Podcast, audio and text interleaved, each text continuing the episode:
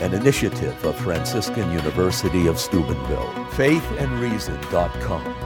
Be transformed by the renewal of your mind. The readings that we have today talk about humility. They talk about the occasions on which we might be humbled in a very profound way, uh, trying to help us to focus on what it means to be humble and how we live out humility in our own lives. That first reading that we had this morning from the book of Sirach really comes directly to the point. Humble yourself, the more, the greater you are, and you will find favor with God. And it really ties in with what we hear in the gospel today. Everyone who exalts himself will be humbled, and the one who humbles himself will be exalted. I think sometimes we need to really focus on what it means to be humble what it means for us to practice humility.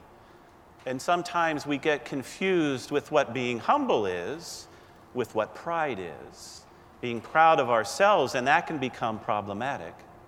Being humble, expressing humility in our own lives, helps us to realize where our gifts come from.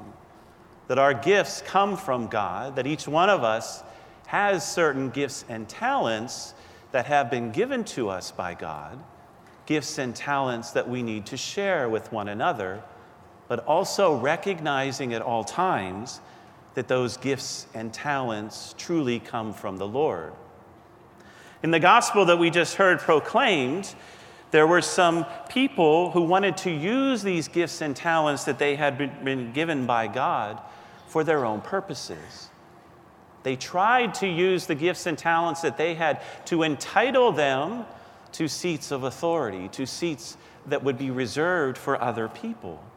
And under those circumstances, Jesus tells us in the parable there might be occasions in which they themselves might be humbled because they have a higher opinion of themselves than perhaps the host does and would like to see other persons in those particular seats that those persons had taken.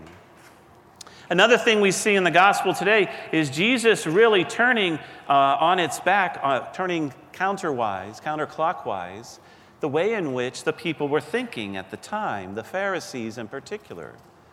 He was trying to change their mindset, trying to change their thought processes, and helping them to understand what it truly means to be humble and what it truly means to have humility. A few weeks ago, Chris Ledger gave me this book called Sports and Faith Stories of the Devoted and the Devout. And it's written by a man named Pat McCaskey. Some of you may know he's associated with the Chicago Bears football team. But in this book, Mr. McCaskey recounts a lot of different stories of athletes who remained men and women of God, who continued to see that God was the source of all gifts in their life and that they moved forward not only in excelling as athletes, but excelling in their prayer life, excelling in their desire to grow in holiness, and excelling in their personal relationship with Christ. In one chapter, which he calls Empty Me, he talks about the, uh, the desire, the, the distraction of many athletes, professional athletes in particular, who see their gifts and talents that they receive from God as a means for them to gain material possessions. That they find all of these goods that they are then entitled to because of the way they're able to perform on the athletic field.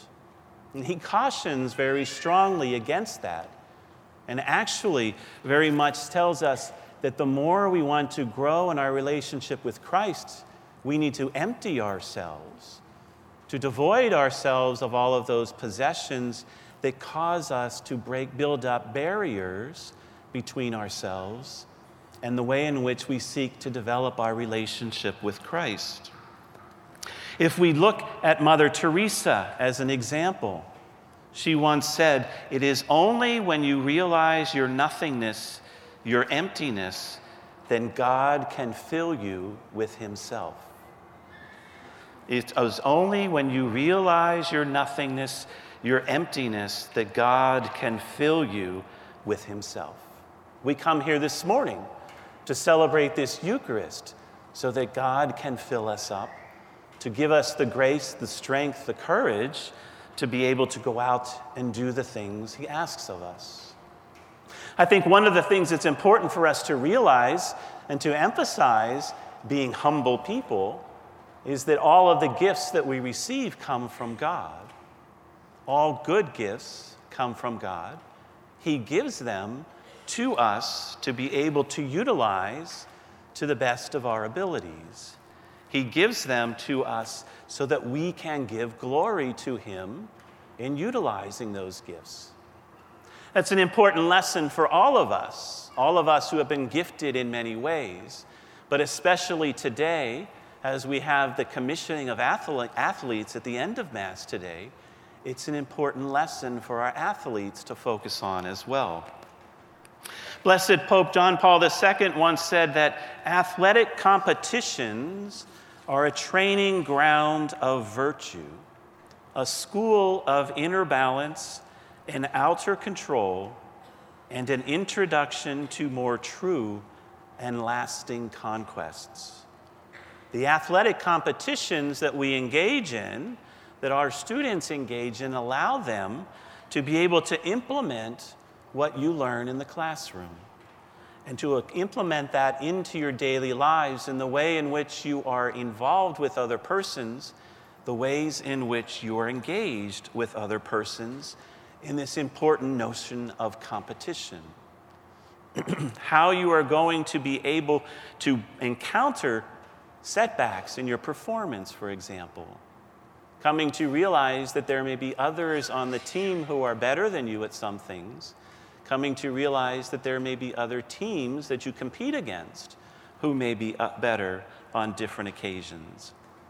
But through all of those competitions, you are given the opportunity to grow in virtue, to grow in prayer, and to become better persons as you continue to strive for holiness.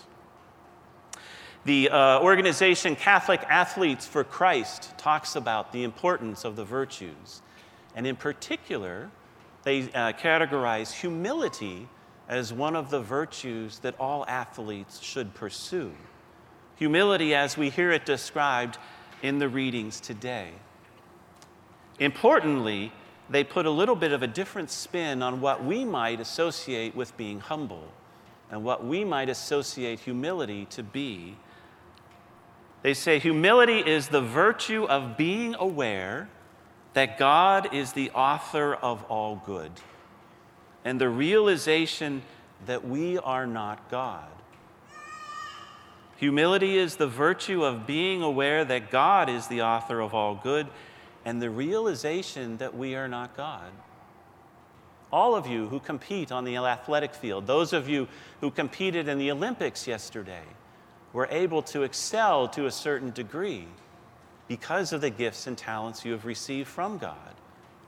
Any victories that you achieve, any victories that you achieve in your daily life, we are responsible to God to thank God for that and to be able to realize that it's the power of God working through us in the ways in which we live our lives, the ways in which we compete. They go on to say that the goal of this virtue of humility is to seek to give credit to God, who is the source of all that is good, and seek to do all things for the greater glory of God, rather than taking credit for his handiwork. We seek to give credit to God, who is the source of all that is good, and to do all things for the greater glory of God not because of the way in which we perform, but in the way in which God acts through us to enable us to have those victories at different times. Humility requires us to acknowledge God working through us. Last December, Pope uh, Emeritus Benedict XVI told the athletes who represented Italy at the 2012 London Olympics that the athlete who lives his experience fully pays attention to God's plan for his life. He learns to listen to his voice throughout the long periods of training, to recognize him in the face of his companions and even that of his adversaries. All that we can say and do in those athletic competitions, the way in which we train for those particular events, are opportunities for us to see the presence of God in our own lives and to follow Him as He invites us into that deeper relationship, to follow Him as He reveals His plan for our own lives. Pope Benedict went on to say, I think of you, dear athletes, as both champions, as witnesses, with a mission to accomplish. With the admiration you inspire, become valid models to imitate, masters of an honest and transparent sporting practice. The way in which you compete on the athletic field gives witness to the importance of Christ in your own lives. The way in which you accept the gifts that God has given to you, the way in which you compete that gives glory to God, further gives witness of that relationship that you have with Christ. And it enables others to be drawn to have that relationship as well. Listening to the voice of God as we become humble, as we pursue humility, allows us to embrace those gifts and talents in our lives that God has given us. However, being humble, living a life of humility, does not mean that you let the other team win all the time. It does not mean that you don't show those gifts and talents that you have to live out those gifts and talents that you have. You need to be able to allow God to work through your life, to be able to utilize those gifts to perform well.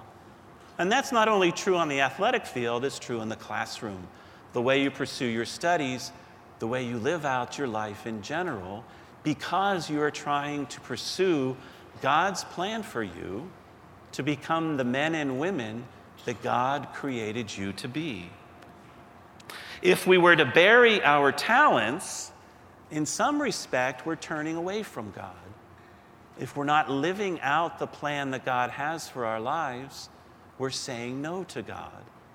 And that's not something that we should be pursuing on a regular basis. Sometimes it's very difficult to be humble receivers of this gift of humility, humble receivers of all the talents that God has given us. But we also want to be careful not to fall into the trap of false humility, that we are not able to do things well. Certainly, we want to recognize that God has gifted us in many ways. Certainly, we want to acknowledge that all we do is for the glory of God, rather than beating ourselves down and saying that we're not really doing anything worthy of value. God works through us in many special ways. God gives us the gifts and the talents to be able to perform well. God asks us to try to follow what He has placed on our hearts and the plan for our lives as we continue to develop into the men and women that He made us to be. All of us need to continue to seek humility. All of us need to consider being humble on a daily basis in our lives. But humility and being humble are recognitions of the gifts and talents that we do have and using them to give glory to God at all times. An initiative of Franciscan University of Steubenville. Faithandreason.com. Be transformed by the renewal of your mind